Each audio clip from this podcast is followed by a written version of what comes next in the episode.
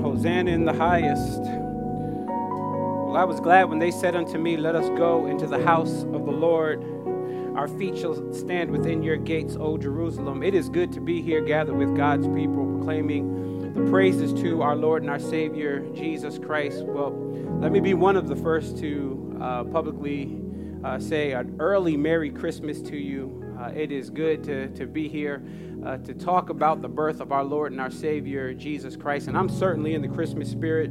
If I wasn't in the Christmas spirit, Friday definitely got me in the Christmas spirit. Uh, we really did have a good time, and I know multiple people have said it, but the energy in the room was crazy. It, I mean, it really was lit.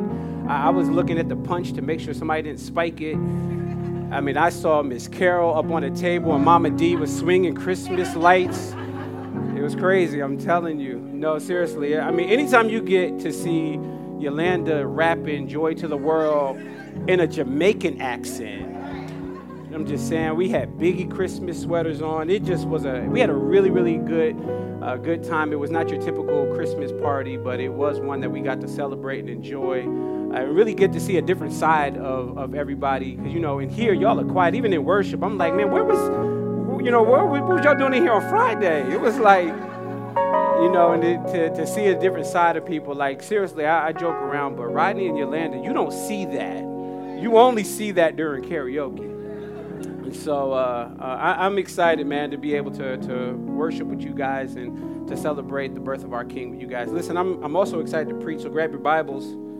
Mine is upside down. All right, won't you grab your Bibles and meet me in the New Testament? We'll be in the book of Luke, Luke chapter 2 as you turn there, man, I, I have some information I want to lay before you. Every year, the, the, first full week of the year, not the first day of the year, the first full week of the year, we do uh, something corporately called Solemn Assembly. It's based out of Joel chapter 1, verse 14, uh, where uh, the prophet Joel says, Call together the assembly, the congregants of Israel, uh, and let's proclaim a fast, a solemn assembly.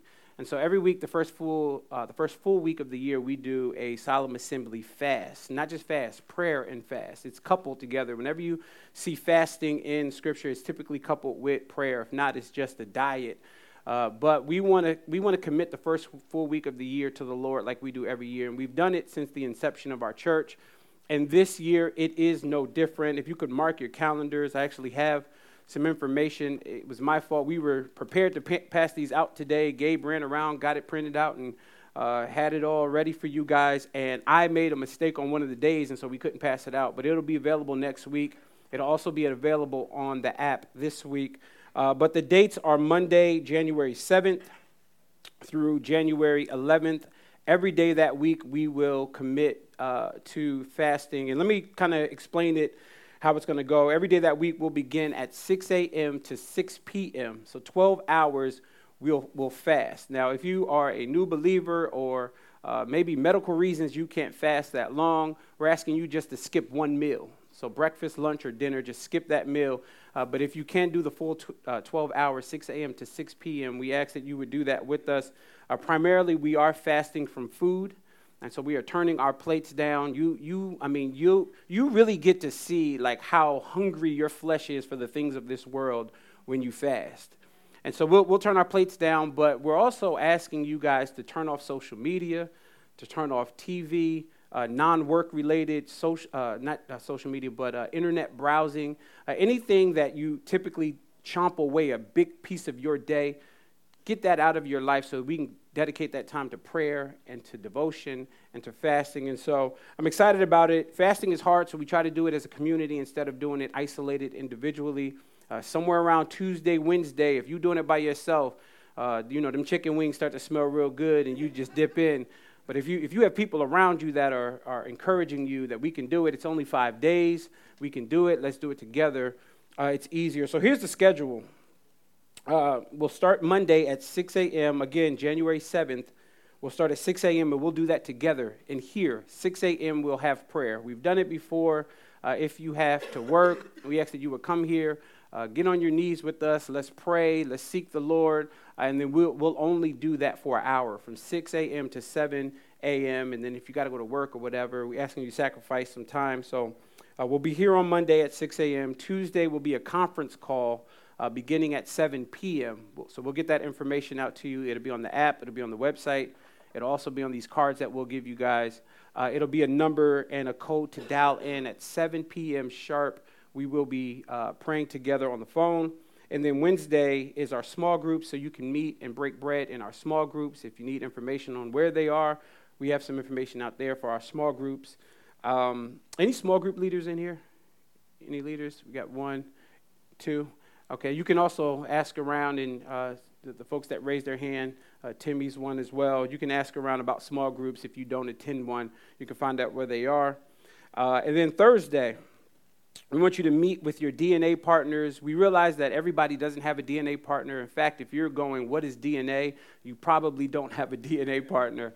Uh, and we realize that that's something that we need to beef back up. And so we'll, we'll be putting some focus on that in the new year.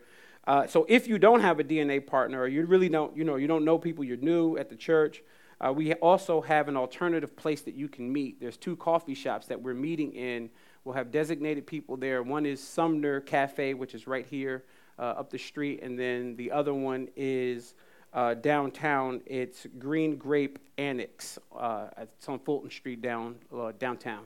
So we want you guys to meet there, and that will be again at 7 p.m. sharp on Thursday, and then Friday we'll meet back here for 6 p.m. Uh, 6 p.m. we'll have food, so you can you don't have to you can come hungry. Uh, hopefully you didn't eat all day, so you come here and we'll have food for you. Uh, but then we'll have good old prayer and testimony service. I don't know if y'all like testimony service. When I grew up, man, you remember that back in the day?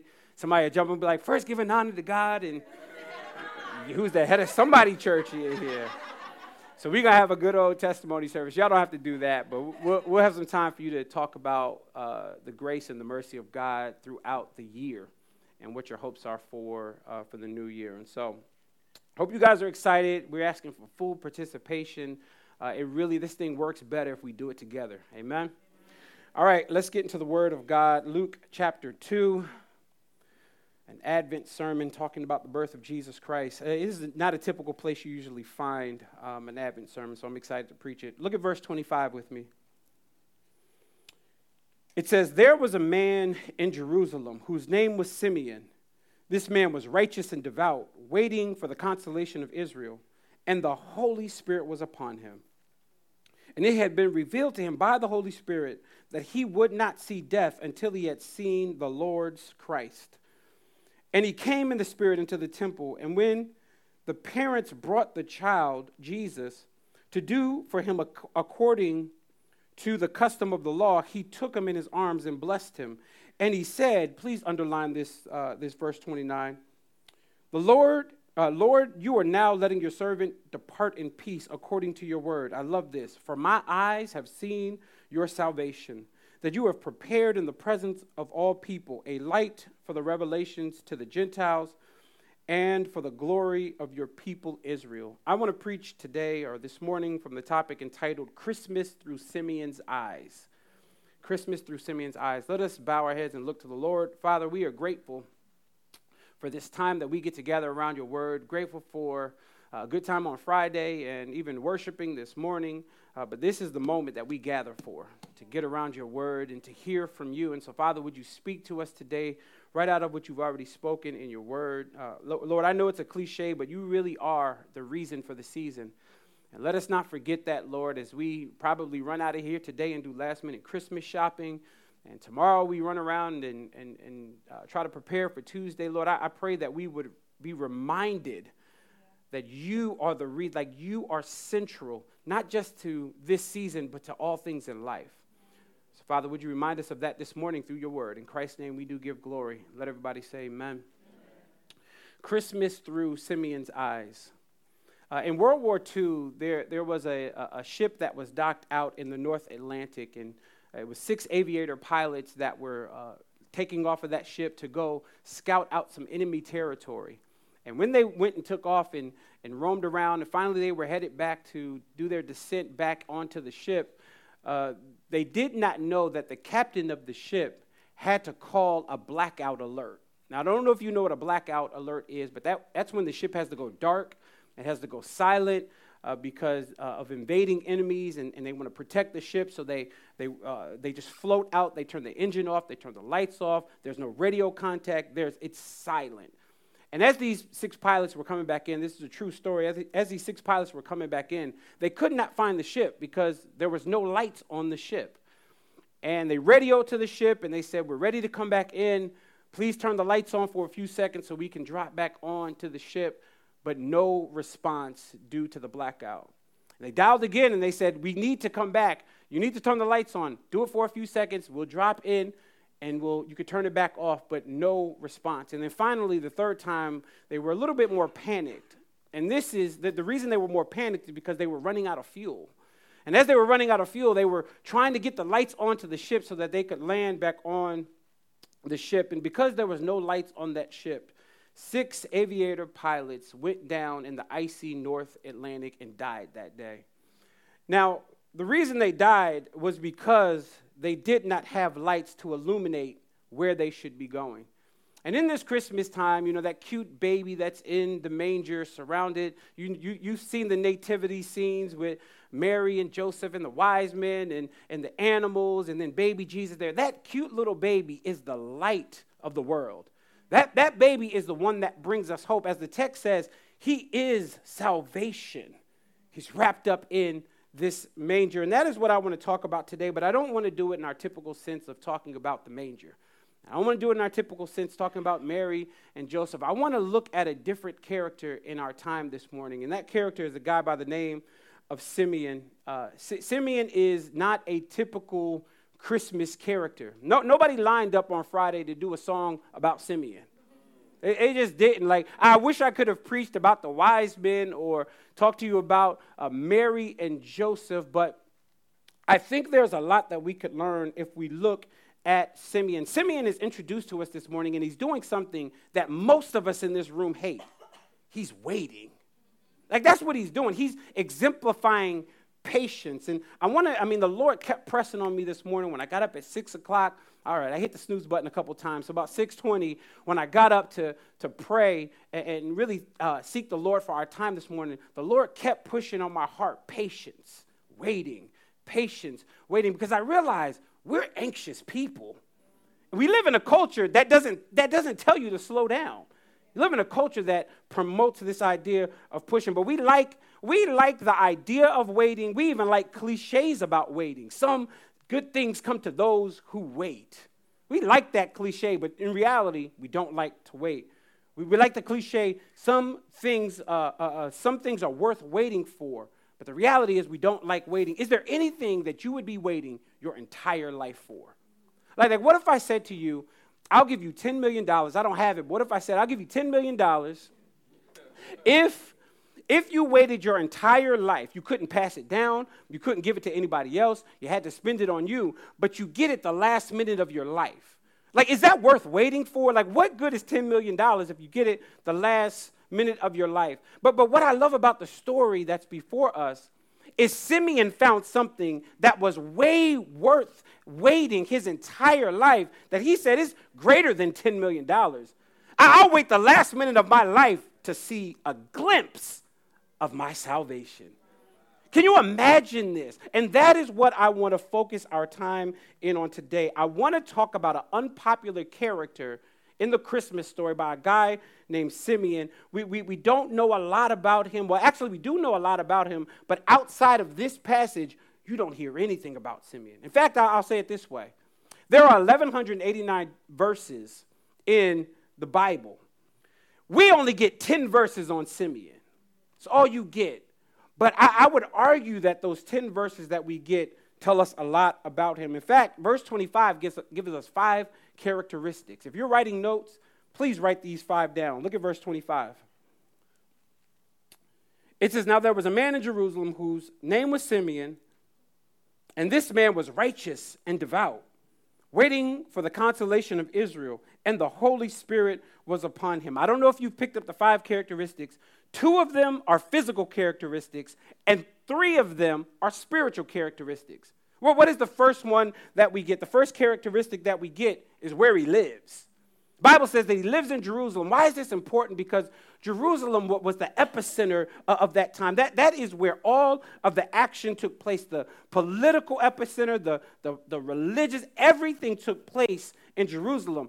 He doesn't live in some remote village. Simeon lives in Jerusalem. You, you know what else we get? We get his name. Bible says there was a man living in Jerusalem, and then it says whose name was Simeon. Simeon literally means God has heard.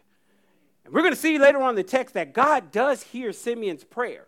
Simeon de- decided that he wanted to get a glimpse of Jesus, and God gives him the greatest answer of all. He actually answers Simeon's prayer. And so Simeon literally means God has heard. Here's the two physical characteristics we know where he lives, he lives in Jerusalem. We know his name. His name is Simeon. But more intriguing than his physical characteristics is his spiritual ones. If you look at the first spiritual characteristic, the Bible says that he's righteous and he's devout. In other words, Simeon is a godly man. Simeon exemplifies godliness. He is a man of obedience. He's a man of integrity. The Bible says that God spoke to him and gave him a word. Listen, and he was obedient to the word. He was a man that showed great faith by waiting. This guy, Simeon, see, this is why I love Simeon. Eh, when I was in school, eh, actually a couple semesters ago, they, they taught us about how to do character analysis. You look at a man or a woman in the Bible and you do a character analysis on them and you classify them in three different areas. I, listen, I'm paying a lot for this degree, so y'all let me floss it a little bit. I, they, they tell you to do this character analysis so you can kind of find out which uh, which type of character this is. And so the first one that they would call is a round character. This is a major character that you know a lot of information about. And then the second one is a functional character. You don't really need them in the story, but they're put in the story just as a drop. You, you don't really know much about them. You only hear a little snippet about them, and then the story moves on. And, and then the third one is a minor character, what they call a flat character, where you need them in the story, but there's not much information on them. When, when I did a character analysis on Simeon, even though there's only 10 verses, he's a major character because we know a lot about him. We know where he lives. We know his name. We know he's a godly man. The Bible says that he is righteous and he is devout. He is, he is exemplifying godliness. You know what else we know about him? The Bible goes on to say that he's waiting for the consolation of Israel. That's a fancy way of saying he's waiting for the Messiah. He's waiting to see Jesus. And, and, and I love this because he actually gets this answered. He's eagerly anticipating Jesus, and all of Israel would have done this. All of Israel was waiting and anticipating to see who this Messiah was. In fact, the moment we fell, stay with me, the moment we fell in Genesis, Genesis chapter 3, we fall, God promises the remedy to our problem. He says in, in, in, verse number 15 that he's going to bruise your heel, but you'll crush his head. That's the first promise of a Messiah. Like, the, like, can you imagine that the moment Adam and Eve fell, God said, Oh, I got, I know how to fix this. Jesus is how I'm going to fix this. And all of Israel would have been waiting and waiting and waiting to see this Messiah. And then finally, a man eating bugs and wearing camel skin sits on the bank of the Jordan rivers and says, there's the Lamb of God that takes away the sins of the world. The one that they were waiting for shows up in the temple with Simeon there. So the Bible says that he is waiting. He's like, I, got stuck here this morning on this idea of waiting. Why? Because we're impulsive, we're hasty, we make quick decisions. And somebody, like, somebody here today you're on the verge of making a decision and you haven't considered all the options, or maybe you have and you think it's your time to make that decision. And I prompt, slow down. Slow down this morning. Don't be impulsive. Don't make decisions on that relationship yet.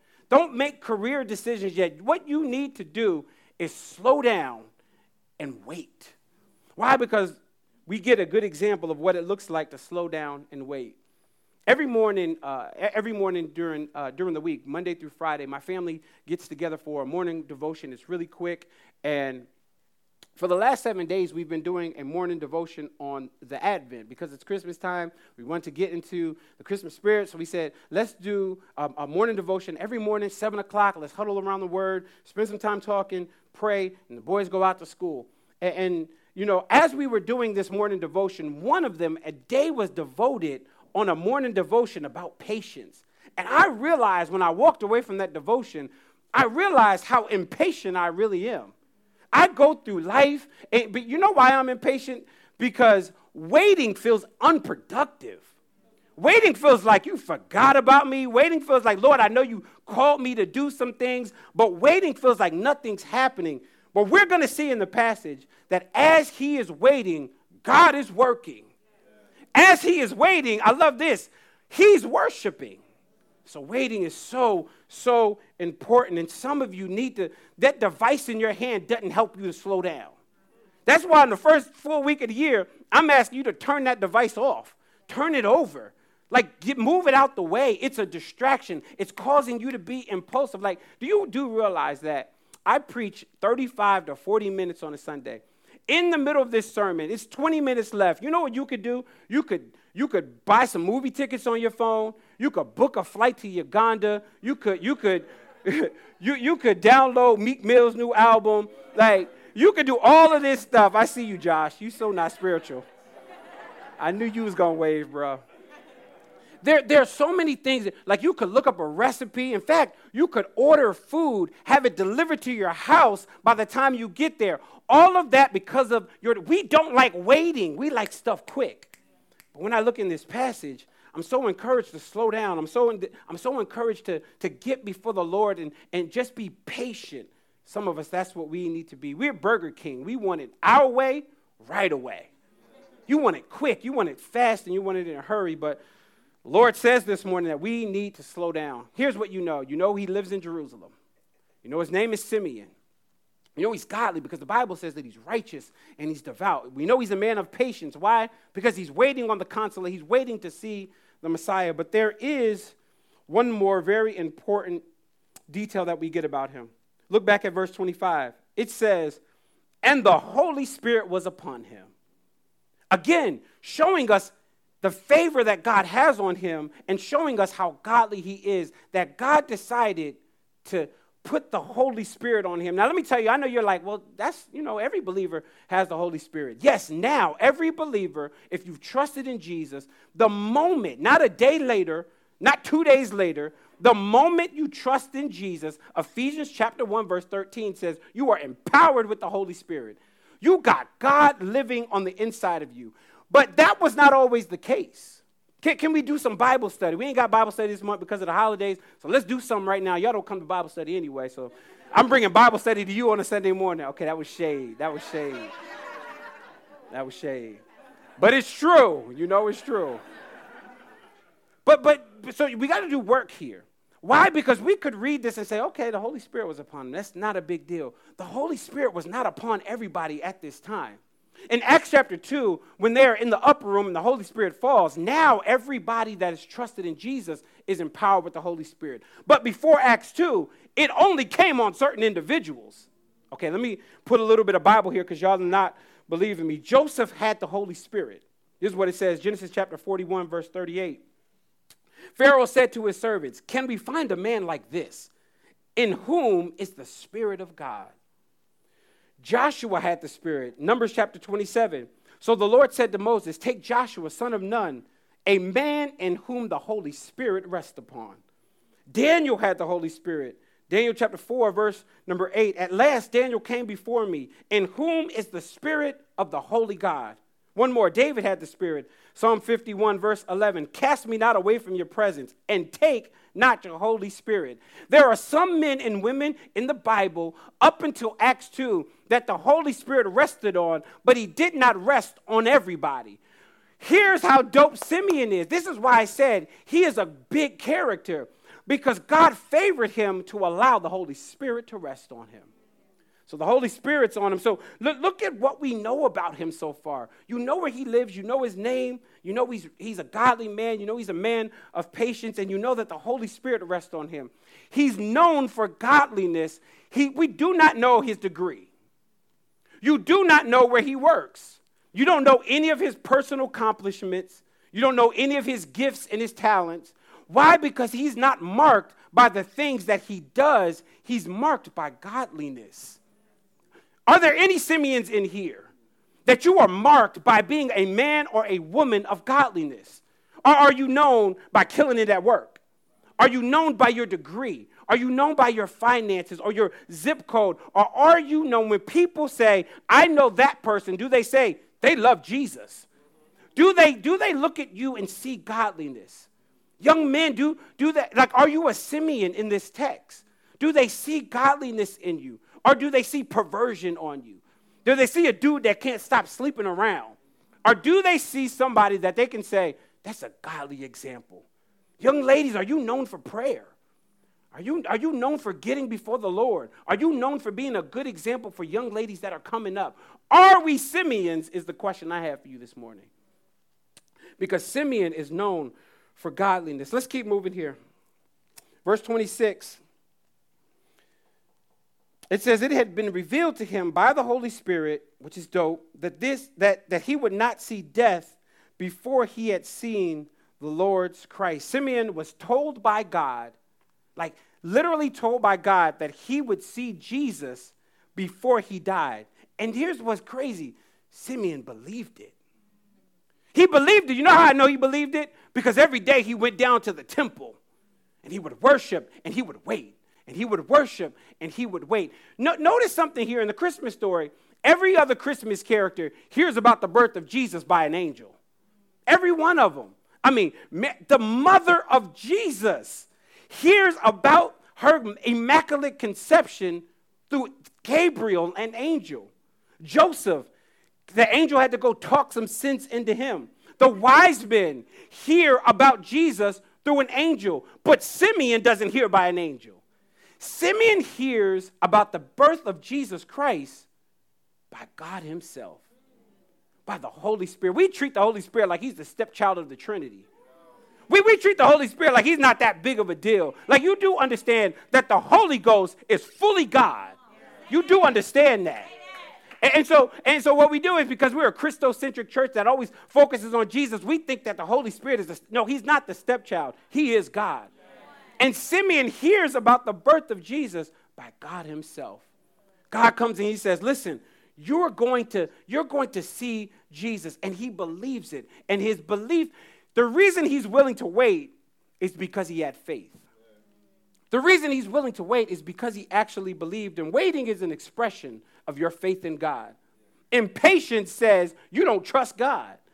But when you are patient and when you believe the word, and that's the other thing, the reason he's able to believe it is because he actually he heard a word and the reason we see your proximity to the word of God is what you need to build more faith. The reason you don't have faith is because we're not getting into this word. Note something else here about him. Note something else here about him. Not only does he believe in the, the, the Holy Spirit, but he's, he's guided and walks with the Holy Spirit. Like the Bible goes on to say that the Holy Spirit led him into the temple. Like he actually, like we we grieve the Holy Spirit. Can you imagine the places you take the Holy Spirit? Can you imagine the places you've been you've been walking in and allow the Holy Spirit to come in? Can you imagine the stuff that you allow the Holy Spirit to sit and watch? Can you imagine the conversations and the jokes that you laugh at and, and the things that you think is funny and the Holy Spirit is like, "You think that's funny?" But he's being led by the Holy Spirit. If you want to know how to build more faith, we need to get. This is what you get. You want to know, because I know you're like, Pastor, I'll believe and I'll hold on as long as I get a direct word from the Lord. If the Lord speaks to me, then I, like, just like he spoke to Simeon, but he speaks to you through this. You got 66 books. This is 2 Timothy 3:16. All scripture is breathed out by God. Pastor, you tell him you believe every part of the Bible 100%. I believe every dot, every period, every comma, every question mark, every quotation mark, every word, every sentence, every paragraph. I believe the Word of God. And apparently Simeon does too. You know why? Because he's willing to wait. Why? Because he gets a direct word from the Lord. Verse 27. Y'all all right this morning? Yeah. And he came in the spirit into the temple. So he's being led. And when the parents brought the child Jesus to do for him according to the custom of the law, he took him in his arms and he blessed God. Finally, what he has been waiting for finally appears into the temple. I, like if I knew Simeon, if I was around that time and I knew Simeon, and Simeon told me, like, yo, God talked to me, he said, I'm gonna see the Messiah. Before I die, I'm gonna see him.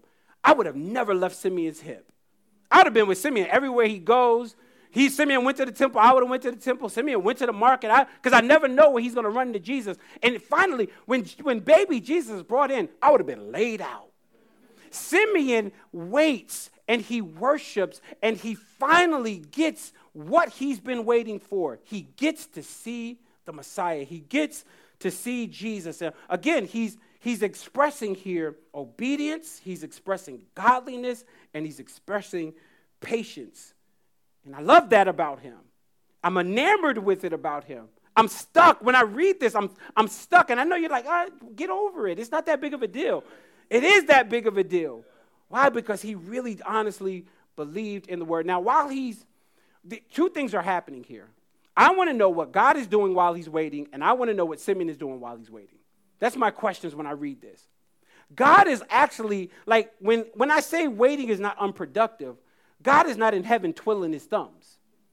While he is waiting, God was maneuvering and working. He had to get Mary pregnant. He had to get Elizabeth pregnant, and then they had to get them to meet so that the babies could leap. He, he, had, he had to fulfill prophecy. The baby had to be born in Bethlehem, and they live in Nazareth. And so, what does he do? He says, Y'all need to leave here, go to Bethlehem. But before you get there, I got to cause everybody go there so that there's no room in the inn because he got to be born in a manger. And, then, and then eh, I got to create a Mosaic law, and this law will make you go to Jerusalem and when you get to Jerusalem, you have to go into the temple to dedicate the baby. All of that took place to make this moment. So while he's waiting, God is strategically working. And that's a good word for you because you're impatient, but God is working right now. God is moving right now. So he's he's he's waiting on God and God is working and God is working. And even Jesus coming, the Bible says in Galatians, in the fullness of time, God sent forth his son. God waited for a specific moment. If he sends them too early, roads aren't built in Rome. And if roads aren't built in Rome, the gospel can't flourish. If he sends them too early, they're not unified under the Greek language, so the gospel can't flourish. God is always on time. And so when I read this, I, I, I, it gives me patience because I know God is in heaven moving stuff and strategically working stuff.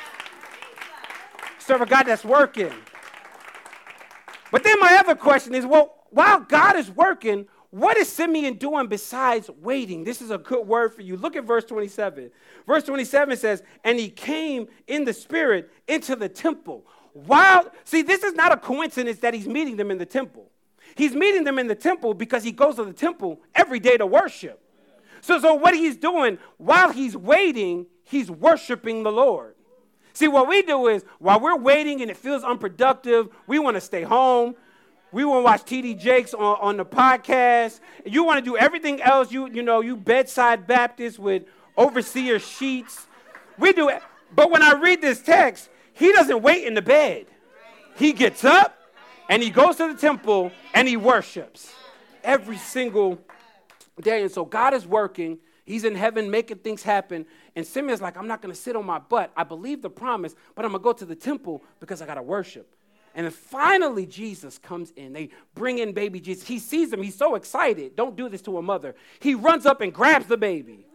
He grabs the baby and he begins to bless the baby. And can you imagine Mary? Can you imagine uh, uh, uh, Joseph sitting back and pondering the things that are happening? because you just brought in my king. You just brought in my savior. Not just the one that brings salvation. Let's keep reading here because Jesus, Jesus doesn't only bring salvation. Look, look at the text with me. It says, verse 28, he took him in his arms and he blessed God. And he said, Lord, now you are letting your servant depart in peace according to your word. For my eyes have seen your salvation. Notice this. He doesn't say, My eyes have seen the one that brings salvation. He doesn't say, My eyes have seen the one that holds salvation. He looks at Jesus and says, That is salvation.